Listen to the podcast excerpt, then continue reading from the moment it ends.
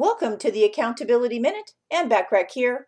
Today being the 4th of July, in the United States anyway, I thought a short poem by Michelle Selby about the flag would be appropriate. I hope you enjoy it. She wrote, Red for the bloodshed in the name of freedom, for which we fought, united. Blue for the oceans of time we have crossed, remaining the land of the free White for the peace we wish to share, all men created equal. Stars to remember those who fought throughout the night, bravely for our land. Stripes to remind us of the lashings taken by the prisoners of war, with a seal, in God we trust.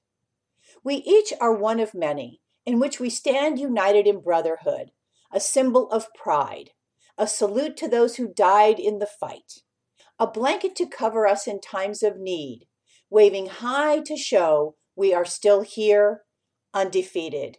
With honor, you are presented to the world.